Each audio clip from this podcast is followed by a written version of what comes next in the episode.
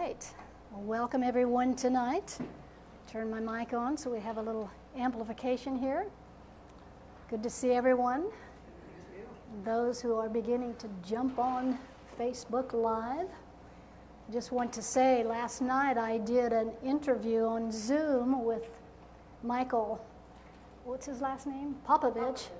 And uh, it's on my Facebook page if anyone wants to go and view it.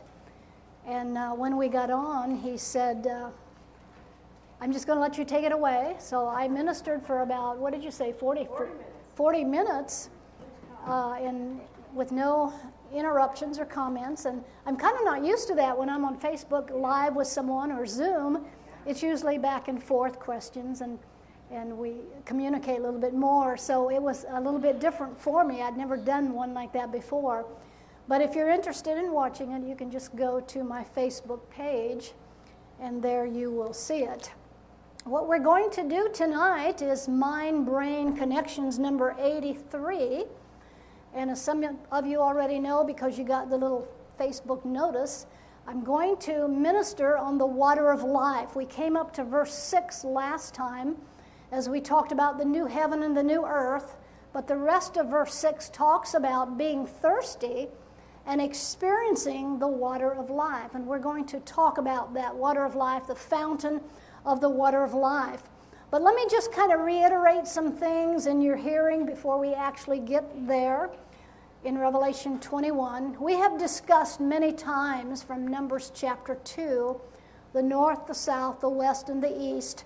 And I've shared with you that when you look north, what is on the east is the right, and the right hemisphere symbolically speaks to us of the Spirit or of the Christ mind. And also in Jeremiah, I'm not even sure where it is, I didn't write the address down, but it talks about the fact there that God made the vineyard with his right hand. He made the vineyard with his right hand. And it states, let your hand be upon the sun, or let your grace, or let your hand be upon the sun of the right hand.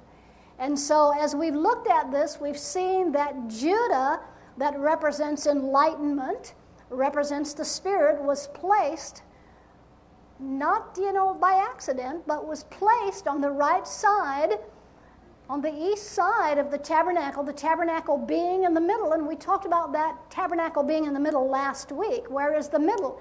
The middle, we've always said, well, he's in our heart, and we've pointed here, but no, the middle, the heart, when Jesus talked about the parable of the sower, he likened the heart to the ground, or the ground to the heart, and the heart is our awareness. So if you lop off your head, you have no spiritual experience.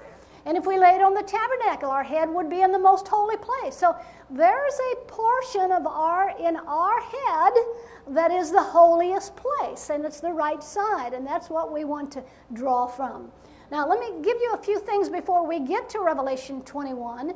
In Genesis chapter two, if you want to turn there and follow along, I'm going to read that.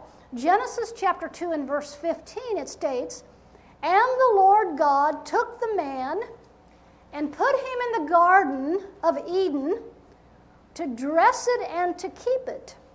Now, I'm not looking at Adam and the woman as literal people. They could have been. I'm just going to look at them spiritually, because what good does it do for us to look at all the historicity of these stories if we cannot spiritualize it and bring it into a practical application within our lives?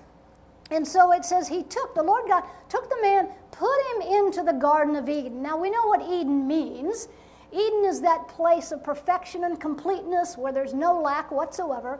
So he put man in the midst of the Garden of Eden to dress it and to keep it. So I see Adam as symbolic of our right side. Man, the masculine principle. Man, Adam, the right side, the masculine principle that houses the seed that then is transplanted or injected or conceived on the right side of the feminine principle. And of course, Eve would be that feminine principle, if we're looking at that spiritually. And so what would the serpent be? It wasn't a talking snake that was dealing with the woman. It wasn't a talking snake. If you look at the spine and the opening of the energy fields, the energy goes up in a serpentine motion on our backside that opens the book of life, the book of spirit within us. So the serpent was her flesh. Serpent is connected with the flesh in every aspect, spirit, soul, and body. And so what was she listening to? She was listening to, and I shared this last on Mike, last night on Mike Popovich's Zoom uh, show that we did.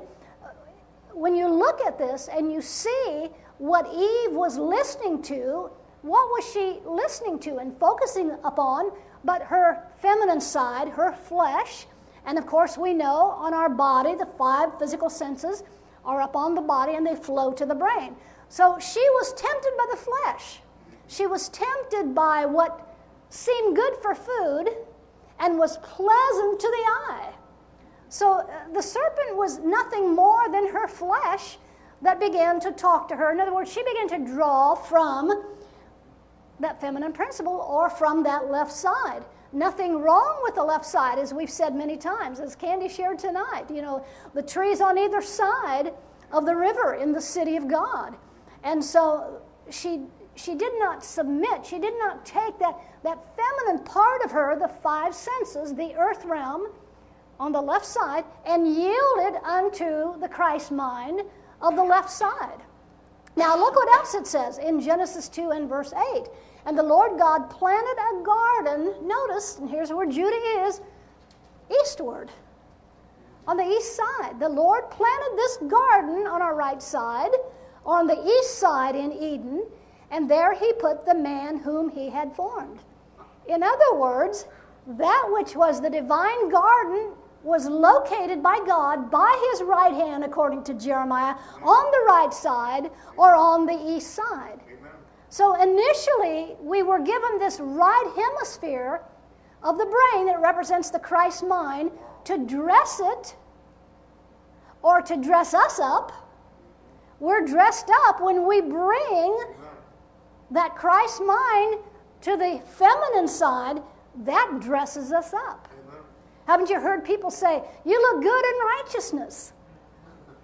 You look good. Praise looks good on you, or righteousness looks good on you.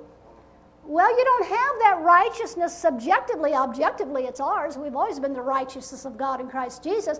But when we dress the garden, when we dress up the left side, and how do we dress up the right side? I'm sorry. When we dress up the right side, and how do we dress up the, the right side? By bringing it to the left side. Then it looks good on us.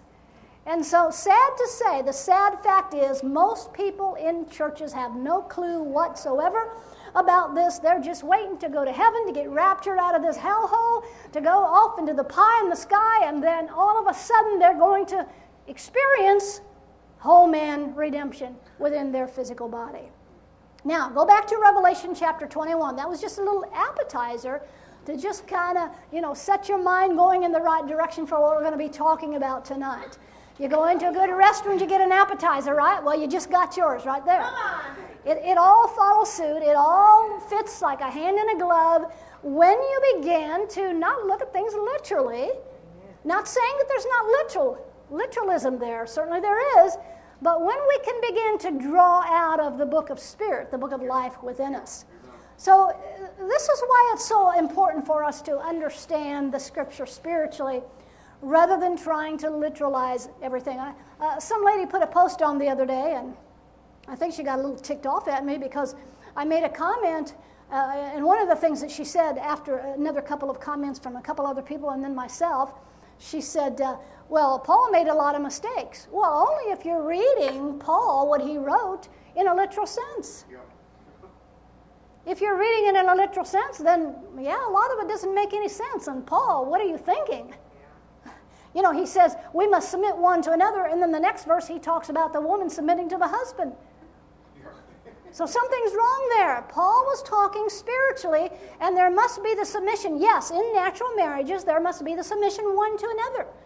And when I did the marriage of my grandson, I said, you know, God is the one that ordained marriage, spirit inspired it, but we make it what it is.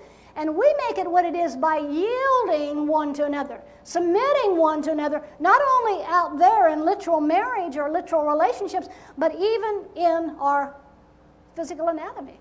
we yield that left side to the spiritual side. So look what it says here, Revelation twenty-one six. And he said unto me, it is done. Now, we talked about that last week, so I'm not going to go over through the Alpha and the Omega. He says, I am Alpha and Omega, the beginning and the end. I will, this is what I want to focus on tonight, this last sentence here in verse six of Revelation twenty-one. I will, I will, not maybe or I might, I will give. In other words, this person is going to experience this because he's already given it to all men. We all have the water of life given to us freely on the inside of us, but I will give, and there's a prerequisite, unto him. I will cause him to experience, if he's athirst, yeah. if he's thirsty, he's thirsty, they're going to experience the fountain of the water of life freely. Right. Now, first of all, I want to look at the word freely. Come on. The word freely, if you look this up in the Greek, it means a gift. Uh-oh. And we know that a gift is something that you don't earn, right. you don't merit, you don't pay for. It's something that is freely given. Now, I hear something else other than what I found in the Greek about that. What I hear from that is a free flow. Yeah. A free flow. And I also hear unlimited. Come on. And I also hear no end to. And I also hear that you only get to experience this water of life freely if you are thirsty. And so it has to be, listen, since everyone has the fountain of living water on the inside of them objectively, to experience this, there's a prerequisite. In other words, to experience it subjectively, you have to be thirsty for it. Yeah, amen. You have to be thirsty yeah. to experience this. Now, as I said when I started this, we are looking at the book of Revelation from the perspective of the physical body. Why? Simply because much that is written in the Revelation, the book of Revelation, surrounds the temple, and our body is the temple. Much surrounds the throne, and a throne is a place you rule from, and you only rule when you draw from the Christ mind, from the spiritual thoughts. You rule over, first of all, the lower thoughts. Now, if we're thirsty, you have to be thirsty here. Like, for example, when you're naturally thirsty, what do you do? Well, you go get some water. Or maybe you go get some other things and you begin to drink. In other words, you get a drink. If you're thirsty in the natural, you're going to get a drink. But now there's another aspect of this phrase. Let me read it again. I will give unto him that is athirst of the fountain of the water of life freely.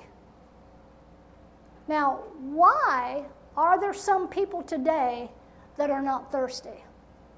That's my question, and that was my question as I was meditating and contemplating on the end there of verse six. Simply because they're full of something else. No! What are they full of? But they are full of, I'm not going to get nasty here, they are full of religiosity. And so that religiosity that they are full of, what has it done? It has squelched their thirst for spiritual reality. So they're full of it in terms of religiosity. Now remember, we are applying this to what? Revelation, mind and body. So let me give you a few flax, uh, flax a few, give you some flaxseed here tonight. G- give you some, some facts here, and you can fact check this if you want to. All you have to do is go to the computer and you can bear these things out. But in relationship to the fountain effect, if I can say that right, in relationship to the fountain effect and how we have to be thirsty and not full of religiosity, which squelches our thirst for spiritual experience, let me say this, because we're applying this to the body. And I shared with you about the colostrum. When a woman breastfeeds her infant, every known nutrient is in the colostrum. And there's a part of her brain that produces the colostrum. And the colostrum is uh, our minerals uh, and other vitamins, I'm sure, that, that are in it that I'm not aware of because I've not really studied that out. But what it does is it begins to develop the brain. It's made in the brain of the mother, the colostrum, and it develops the brain in the child, in the infant. You know, my one granddaughter, Katie Grace, she was breastfed, And she was given, for I don't know how many months of her life after she was born, organic things to eat. Once she was able to, you know, move beyond just the milk, the breast milk. And she, uh, to this day, she doesn't like, uh, what are the green uh, things um, that you get in the Mexican uh, restaurant, the green, uh, uh, no, what is it called? The, you dip chips in it? Gu- guacamole, yeah. She, to this day, does not like guacamole because Sandy fed her mushed up organic guacamole. And, you know, uh, and I'm here to tell you, and I, and I say this humbly, I'm not, you know, all my grandchildren are smart, but this one is genius level. Wow. And Sandy took great pains to give her not only the breast milk, the colostrum with all the minerals, but the organic food. Cost him an arm and a leg, but she did that, and it's paid off. Wow. But here's my point about, I will give unto him that is a thirst, the fountain of the water of life. When you're talking about the fountain effect within the physical body. Let me read this to you. The colostrum, the colostrum fluid is made in the brain, travels up and down the thirty-three vertebrae through the seven energy fields or nerve centers. Once it hits, once the colostrum, and you could call that, you know, there are different names, the chrism, the fire, the Christ, the anointing, all of those words are synonymous. Once it hits the root energy field, it travels back up to the thirty-three vertebrae, and it pauses. It has a time of meditation, I'd like to say. It pauses momentarily before entering into the brain or the skull. And, of course, you know, Jesus was crucified at a place called the skull to activate and to illuminate enlightenment. So in the body, the fountain effect has to do with this colostrum that is made in a portion of our brain that flows down, up and down, because isn't that what a fountain does? It flows up and down with the water.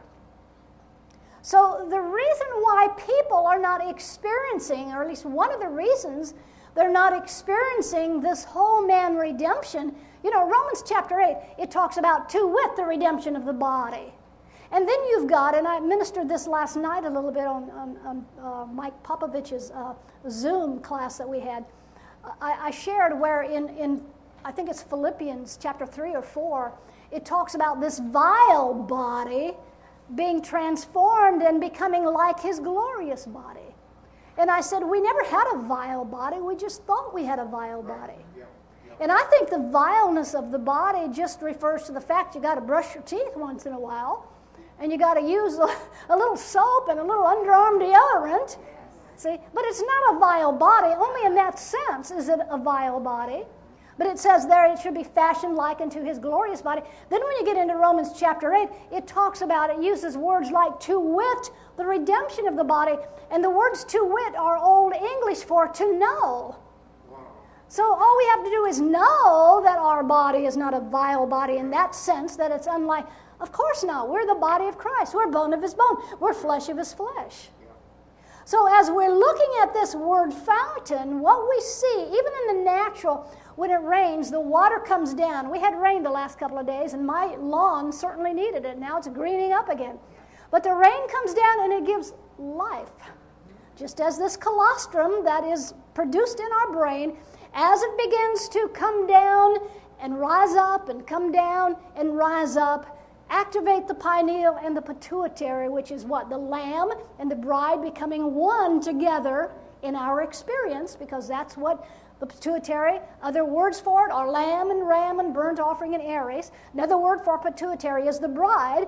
So as we shared a couple Sundays ago, not only do we experience the joining of the lamb and the bride in spirit, the lamb and the bride in soul or in our awareness, but we experience the lamb and the bride in our physical body.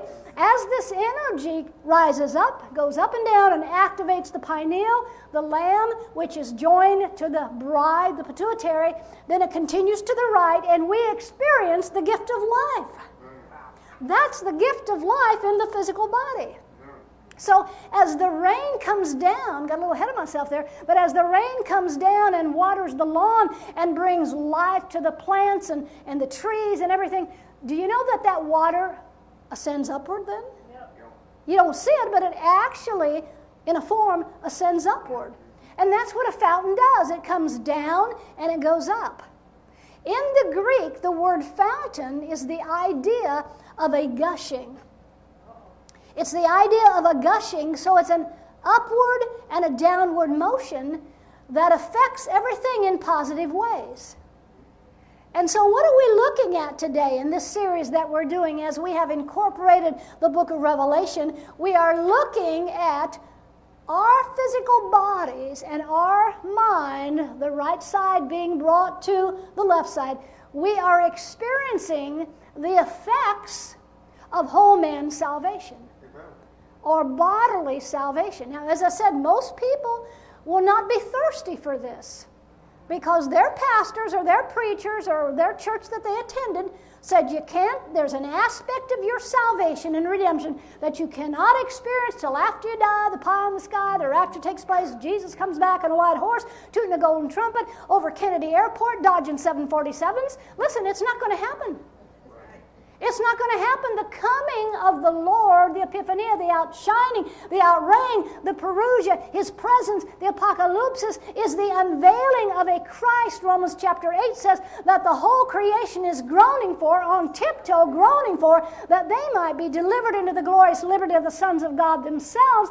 And it's going to be a people. Who are the manifested sons of God? But a people that are experiencing, not just talking, but walking and experiencing redemption in the whole man's spirit and soul and body. And that's what the Amplified says in First Thessalonians five twenty-three. It says we are sanctified, redeemed, you could say saved, whatever word, spirit-fied, whatever you want to put in there, through and through. And then it goes on to say spirit and soul and body. And all of it is for now. Now is the day of salvation. Now is the day of whole man salvation. So what does this fountain illustrate? What does it illustrate? But it illustrates the part of the energy and the colostrum and the chrism and the fire and all that's produced in an aspect of our brain that is called the holiest place.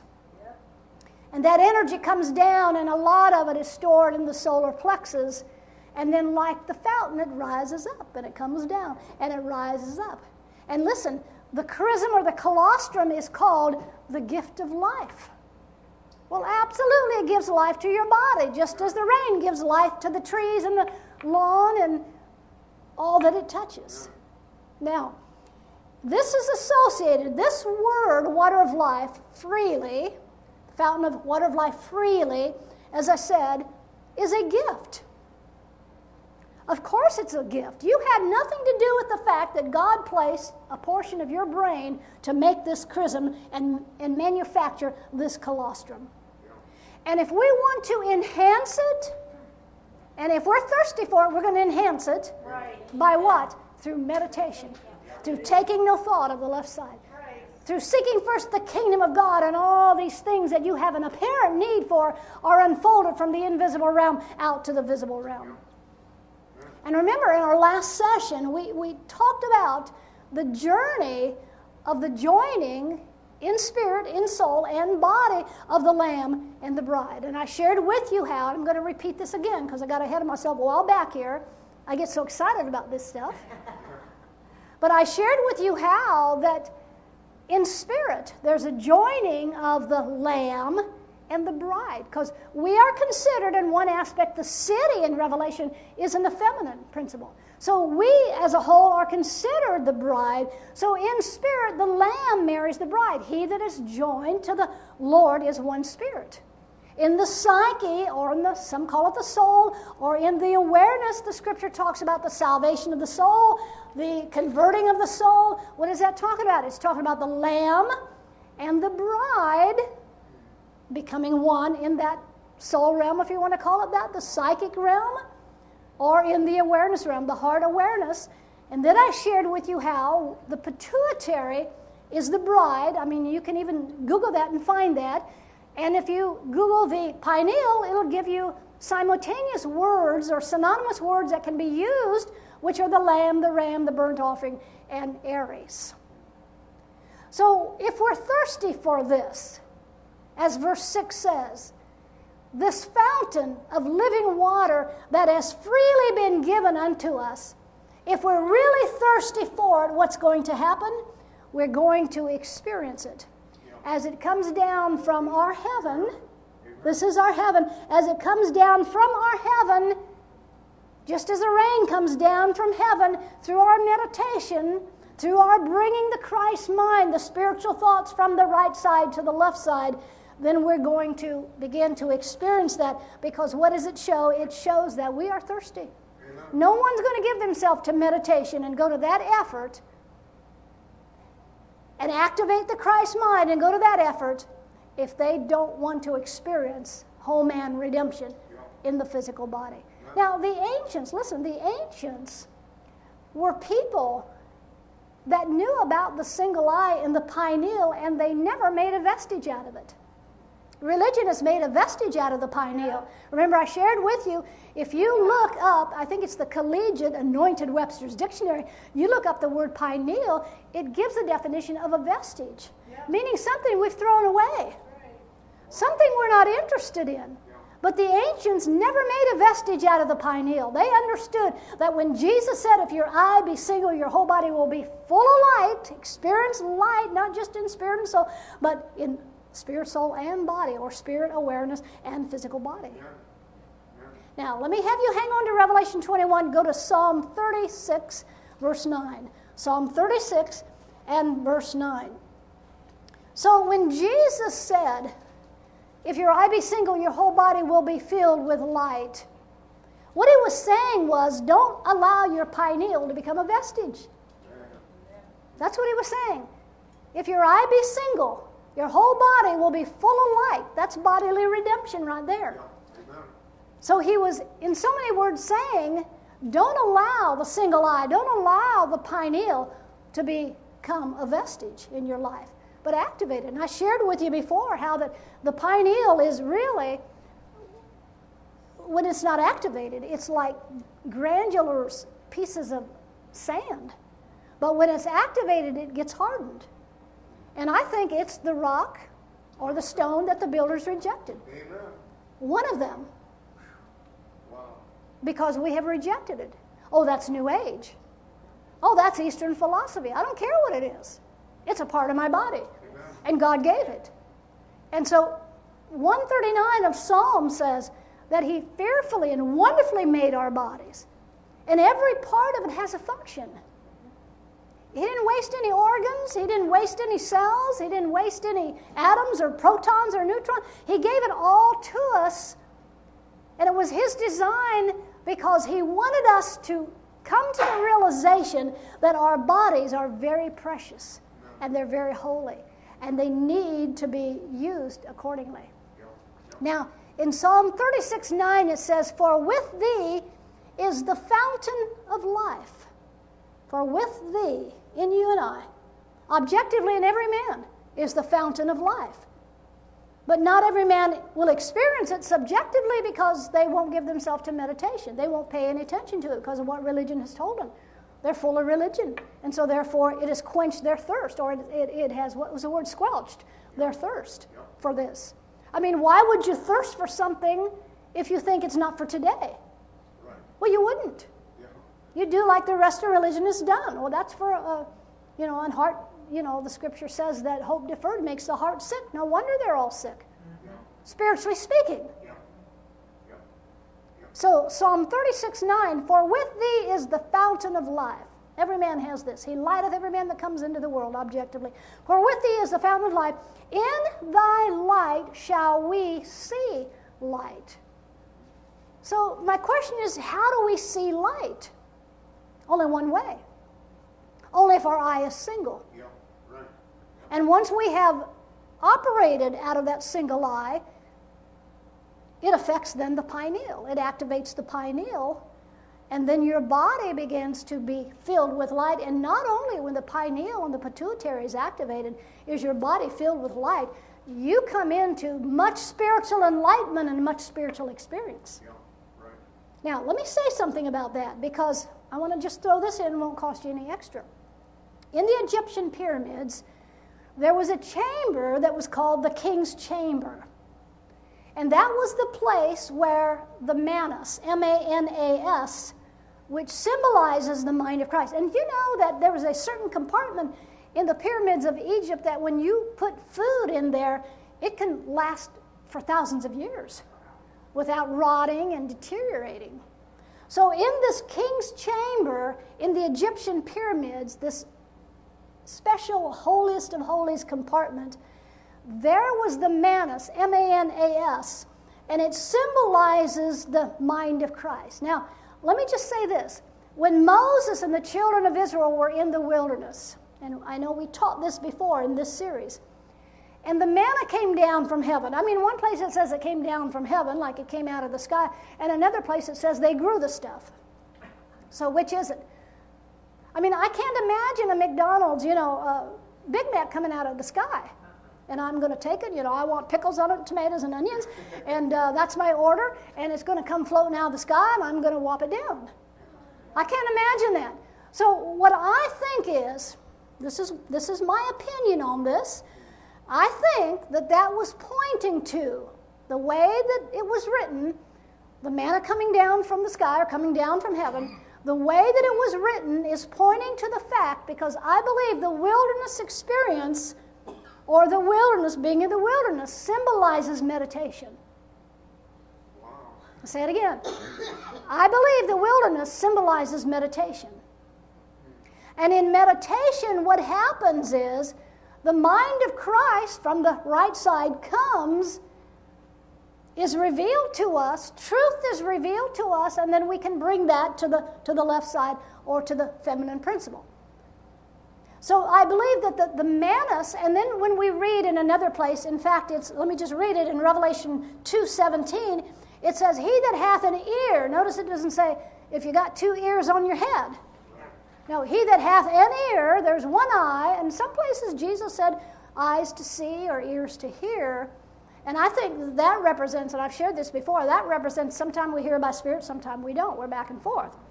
But the scripture talks about an ear to hear and an eye, singular, to see. So Revelation two seventeen says, he that hath an ear, let him hear what the Spirit saith unto the churches. To him that overcometh will I give to eat of the hidden manna. Now, what is the hidden manna? It is the wisdom and the understanding. It is food for the soul. It's bread. It's the bread of life. And what does it mean to overcome? To overcome simply means we overcome, or we bring the Christ mind to the left side and we take no thought of the thoughts of the left side. In other words, we're not thinking merely out of human reasoning or human logic or our intellect, but we are submitting one to another. We're submitting, we're paying our tithe, we're giving that ten percent of the left side that scientists say we use, and we're submitting it or yielding it to the right side. So this light back here, let me read that again in Psalm thirty-six nine, for with thee is the fountain of life, in thy light shall we see light. So this light is synonymous with understanding. Paul talked about the eyes of our understanding being opened and so forth. So it's the Christ mind. The light is the Christ mind. And the light is the divine understanding that we receive concerning whole man redemption for spirit and for soul, or for awareness and for body. Amen. Amen. Now, go back to Revelation twenty-one if you're not there. Verse seven. And let's continue with this and finish a little bit of this. Not going to go too far. But verse seven says, he that overcometh, uses the word overcometh again, just as we read in chapter two, verse seventeen, if we overcome the thoughts of the left side and the human reasoning of the left side and submit it to the right side, let spirit flow through the intellect. We need intellect. We need to be able to reason. Isaiah said, come, let's reason together. Nothing wrong with the five senses. They just need to be yielded. And it uses that word overcometh. If we overcome that left side by slipping into the Christ mind, we're an overcomer. Now, we're an overcomer by virtue of us being in Christ to begin with. But I'm talking about subjectively overcoming in our walk, in our life. So verse seven of Revelation twenty-one, he that overcometh shall inherit all things. Now, Inherit can be used as experience. If you subjectively are overcoming the thoughts and the human reasoning, the human logic of the left side, then you will experience the all things that you already are and have. Yeah. Amen. Then it goes on, and I will be his God, and he shall be my son. In other words, just as Jesus Christ was the Son of God, so you and I are the Son of God, and we experience that.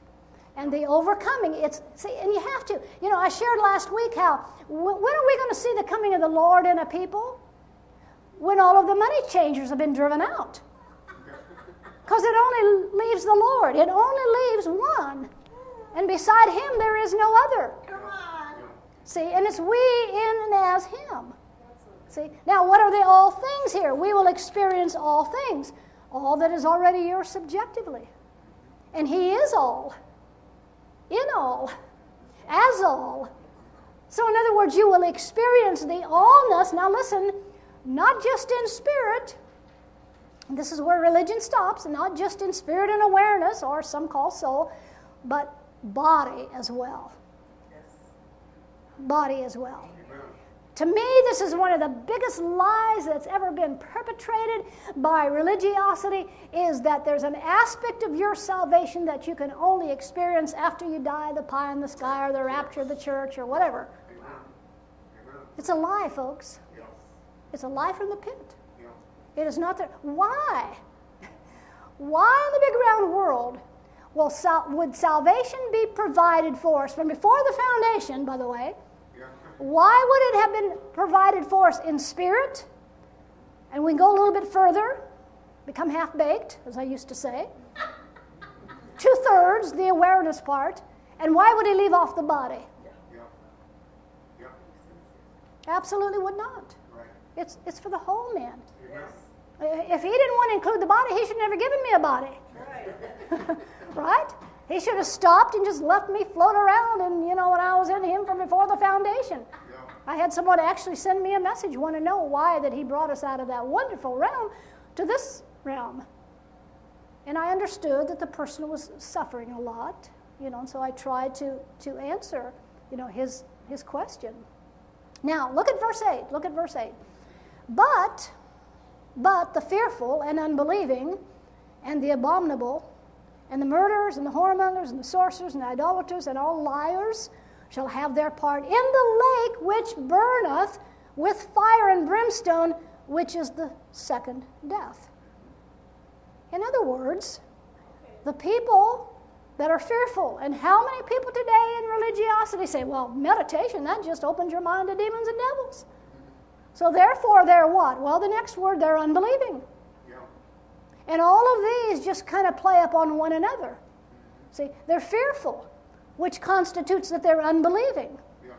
Now, look what it says. And I just had someone write me. You probably saw me, you know, chatting on my phone right before the, the worship service tonight. Someone wrote me and wanted to know what brimstone is. And I said, it's restorative. Yeah. Do you remember? Have you ever taken sulfur when you were a kid, maybe for tonsils that were swollen and infected? It, it restored you, it healed you. And so I chatted back with the person and I said, brimstone is restorative. It's not some retributive lake of fire, fire and brimstone. It is something that is retributive. And so that's what this is talking about. These people, the fearful, the unbelieving, the whole list there, shall have their part in the lake which burneth with fire, or the lake of fire, and brimstone, which is the second death. Now, the word brimstone is P U R in the Greek, and it really means divine fire. So if it's a divine fire, how's it going to destroy? How's it going to be retributive? How's it going to be the vengeance of God? And what is the second death? Which is the second death? The second death is the death of the so-called power of the lower thoughts. Amen. Remember in Revelation twenty fourteen, it states that death and hell were cast into the lake of fire, which is the second death. Anything that causes you death in the carnal mind, the left side, in and of itself, is death personified. Come on. Hell causes you pain in your life, and guess what? Guess who creates that? Well, we do by drawing out of the, the left side, right, by not giving our tithe, by not taking that ten percent that wants to operate in and of itself and submitting it unto Christ. So all this is talking about is the unbelieving and, and the fearful and the abominable and the liars and all that. What are they going to do? They're going to have all of that burnt up, see, through the fire of the Word of God. That's all that that is talking about. And I'm convinced that there are a people that are a lake of fire. What, what is a lake but a body of water? So what is a lake of fire but a body of people that are one with the fire, but have this word that they can present it, you know, simple enough for people to understand it so their trash can be burnt up. That's what we're dealing with. I mean, if you, if you look up, if you look up the different words for hell, none of them are eternal conscious torment. You won't find one. One was Gehenna, where they, you know, the city brought their trash. Well, we've been in Gehenna for a number of years, and we've had all of our trash, our death and hell, cast into the lake of fire that burns all of that stuff up. Jeremiah said, my word, God's word, is a fire. It's a fire. Uh, the writer of Hebrews, in the book of Hebrews, I'm not sure what chapter, said that his word is a fire. His word is a fire. Now, look at verse nine. And there came unto me one of the seven angels, which had the seven vials full of the seven last plagues. Now, remember, years ago, I taught on the seven last plagues. I think it's in Revelation chapter sixteen. And the previous chapter says they're wonderful. What? The seven last plagues are wonderful? Absolutely. Because you know what they were, if you remember how I taught that? They were vials of blood. And the only other place that the word vial is used is in the Old Testament, where it talks about the vial on the table of showbread with the wine.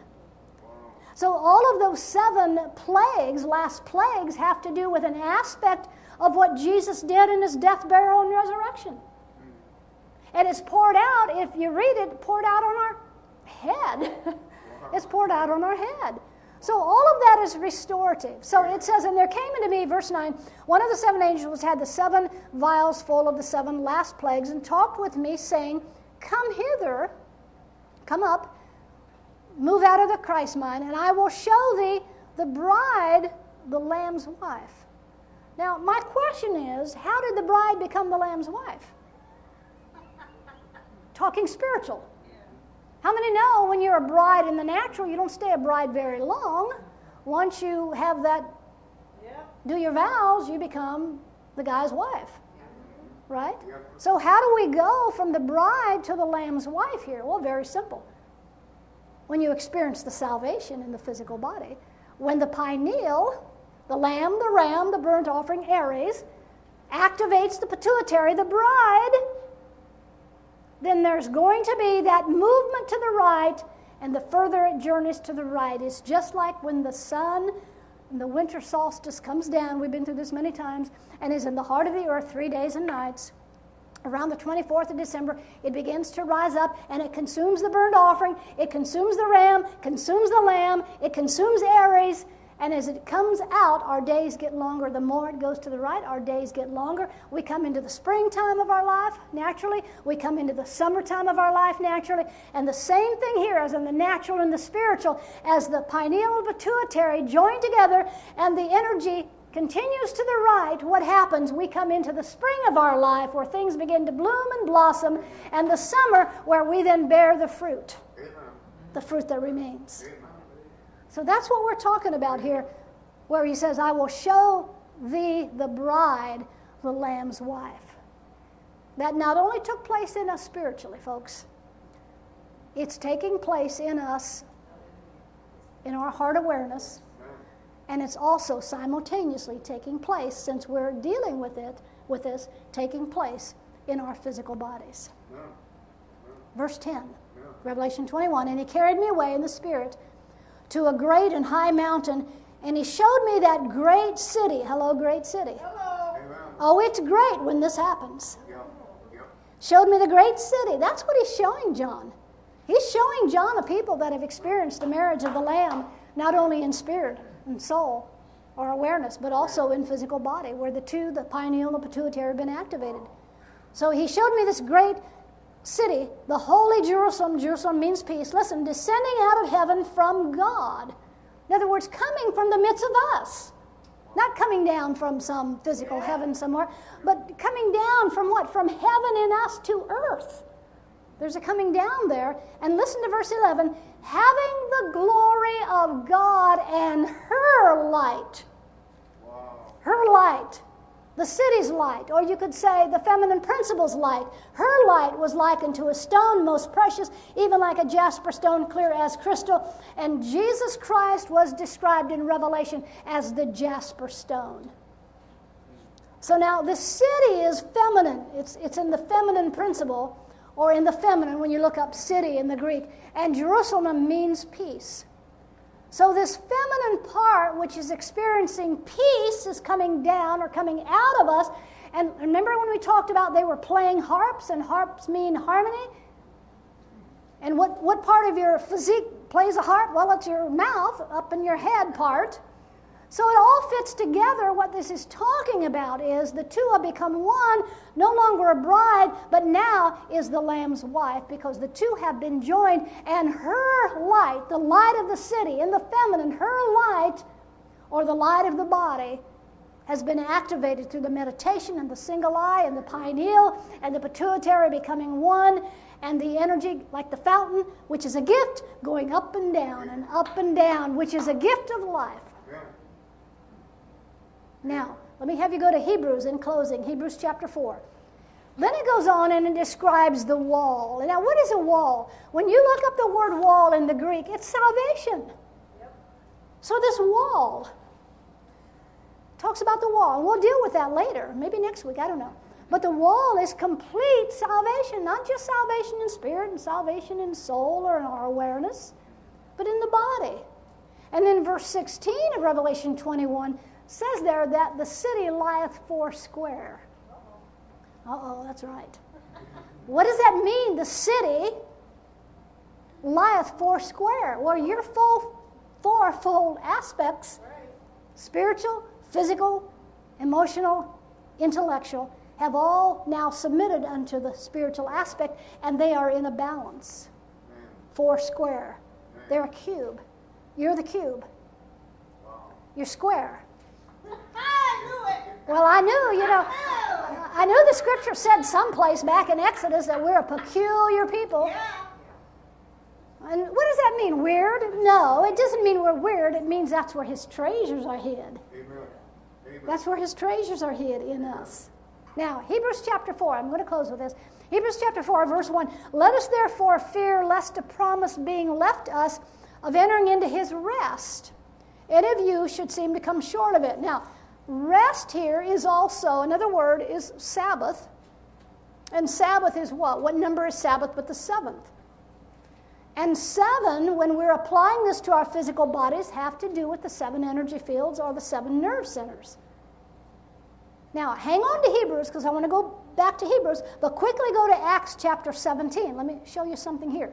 Let me show you this guy that's only named one time in the entire scripture that I know of. And Paul the Apostle was hanging around this guy.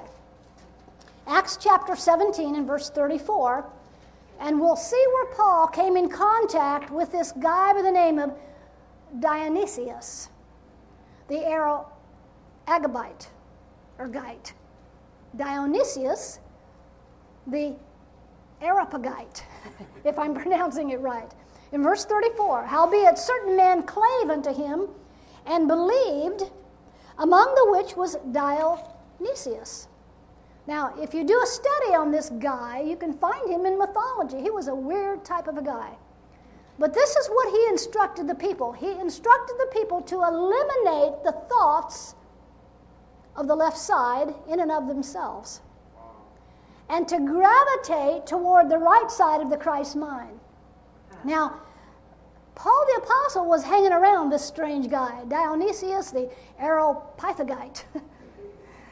And what this strange man would do to physically let people see that he no longer was gravitating toward the carnal thoughts and the lower thoughts, but that he was gravitating toward the right side of spirit and the Christ mind.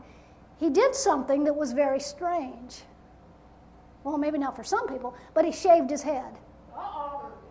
And this is the only time that I know of that this man is mentioned here.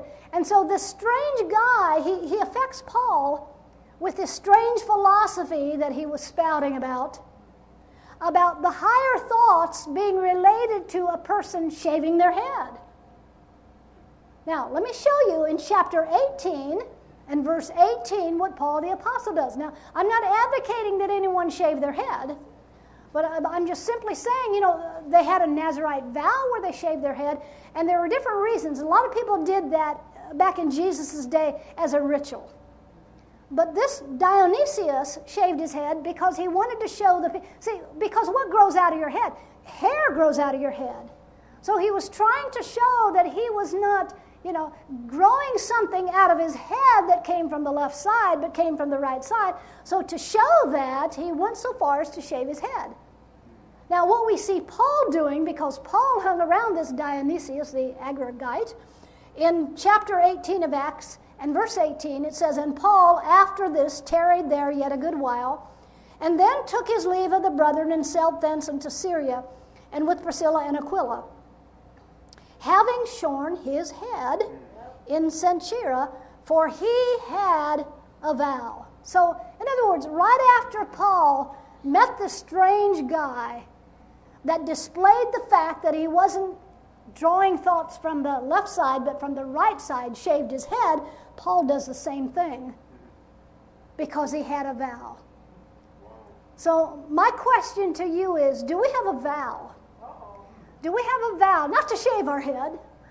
I, you know, I, I was joking with my daughters, and I was kind of serious, and I thought, well, I think when I go gray, I'm just going to shave my head and wear a wig for a while. Well, I'm going gray, but I haven't shaved my head, and I'm not planning on it. And I went into my, my gal that does my hair, and, and she said, uh, I just had a lady in here today. We were talking about if I'm going to go through with this or not. And uh, she said, I just had a lady in here today that she just couldn't deal with it, and so she had me color her hair. I said, I'm going through with it. I started this, I'm going through it with it. But I'm not going to shave my head. But I do have a vow. And the vow is that I will no longer, by the grace of God, yeah. draw from my lower thoughts, but I'm going to continually, by God's grace, draw from the right side of the higher thoughts of the Christ mind. Amen. Amen. Now, go back in closing, a second closing, right? No, go back to Hebrews chapter four, Hebrews chapter four and verse two. Is this my third closing? Yes, ma'am. Hebrews chapter four and verse two. And look what it says here. It says, "For unto us was the gospel preached as well as unto them, but the word preached did not profit them, not being mixed with faith in them that heard it." Yep. Verse three, "For we which have believed do enter into rest, yep. as he said, as I have sworn in my wrath, if they shall enter into my rest, although the works were finished from the foundation of the world." Verse four, "For he spake in a certain place of the seventh day on this wise, and God did rest the seventh day from all his labor." So what is he talking about here?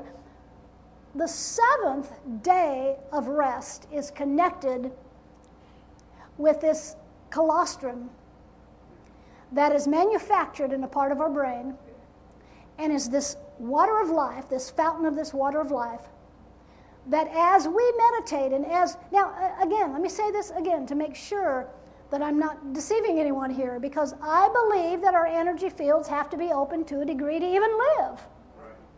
But I'm talking about optimal fountain of the water of life that is a gift, that as we meditate, we begin to activate that flow to flow more freely within us. And that is connected with rest. It's connected with the seventh day. It's connected with the Sabbath. All of that goes together because why? Because salvation and redemption is for the whole man. We have rest in our spirit. We have rest in our soul or our awareness, but we must come to rest in our physical bodies. We need to start playing that harp. We need to start playing the harp, because the harp signifies that we have harmony within our physical body. And if we don't come to the place to where we experience the Sabbath, the seventh, the rest, even in our physical bodies, then you know what? We're going to be just like David said. You're going to die as men. You're going to die as Adam. You're a prince. And you have all of this. You've been blessed with all spiritual blessings, been given all things that pertain to life and God, but you're going to still die like men. See? So it behooves us to experience this. Now, look what it goes on to say in verse seven. It says, again, he limiteth a certain day, saying in David, today, after so long a time, as it is said, today, listen to this, if ye will hear his voice, harden not your conscious awareness. Yeah. Harden not your individual awareness. How would we harden it? By thinking it's for another day and another time. Yeah. It's not for today. We cannot experience this. That's how we would harden our heart awareness. Verse ten, for he that hath entered into his rest, he also hath, here's another important aspect, ceased from his own works as God did from his. So what does that mean? It means if we're really entering into this, and if we're really experiencing this, then we're going to cease from our own works, and the way I see own works is our own thoughts of the left side. Because that's a work, let me tell you, that's a work to draw from death. You got to work at that. You know, you really do. You have to work at drawing from the lower thoughts or the carnal. You know why?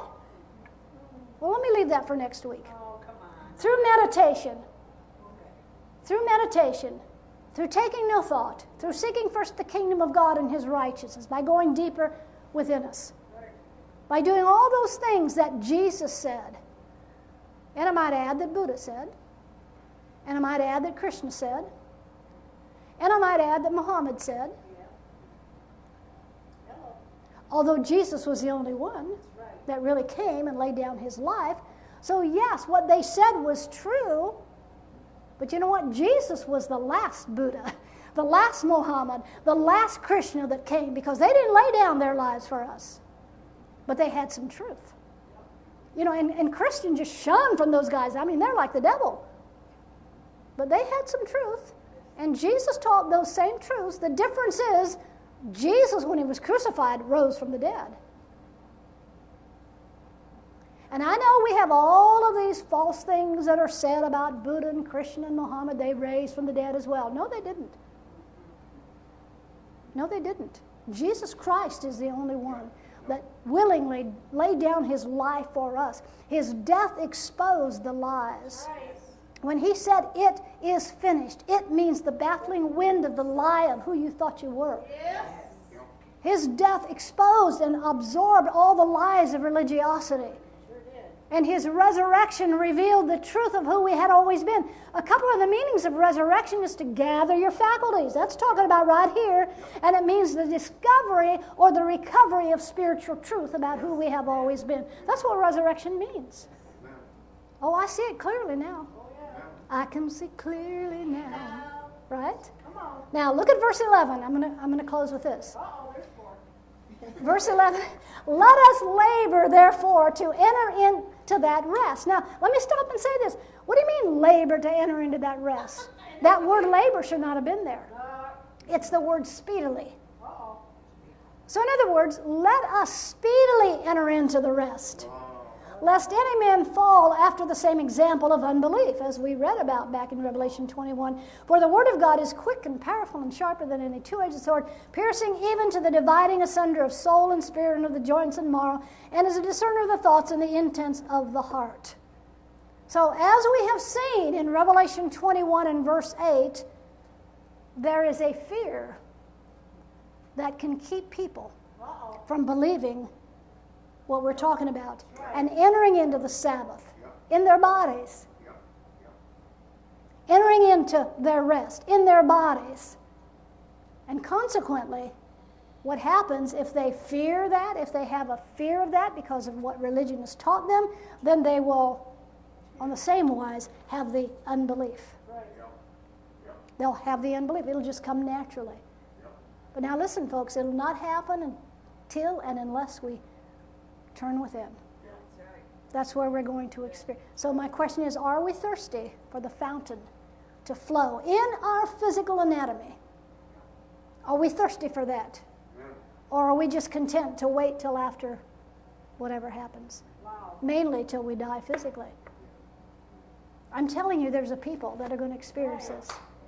There's a people that are beginning to experience it. And it's not something in the sweet by and by, and I think we need to really take this seriously. Because why? All of creation is on tiptoe looking. Looking, looking, looking for the manifestation of the sons of God, that wit, to wit, the redemption of the body. And there are people that have learned that salvation has been provided for a whole man. Amen. And we can experience the Lamb and the Bride in spirit, the Lamb and the Bride in soul or awareness, and the Lamb and the Bride in the physical body. Right. The bride becomes the Lamb's wife. The two have become one in the physical body as well as in spirit, as well as in the psych realm. You know, I've told you this Bible is a psychological book because, you know, we don't need the Bible because we came here with a Adamic identity or sinful nature. We need it to straighten up what has been going on here, because what has been going on here has caused us to forget who we were from before time ever began. See, but we're beginning to remember resurrection. We're beginning to remember a recovery of spiritual truth. Gather your faculties. And part of that gathering your faculties cannot be done without the meditation and the taking no thought. Amen? Father, we thank you tonight for your word, for your grace, for a circumcised heart, for an eye to see and an ear to hear. Thank you for the glorious truths of whole man redemption and revealing by our spirit that we can experience this in the lovely here and now, not at some later time, but we can experience it today. Today is the day of whole man salvation. Amen. Amen. Amen. Amen.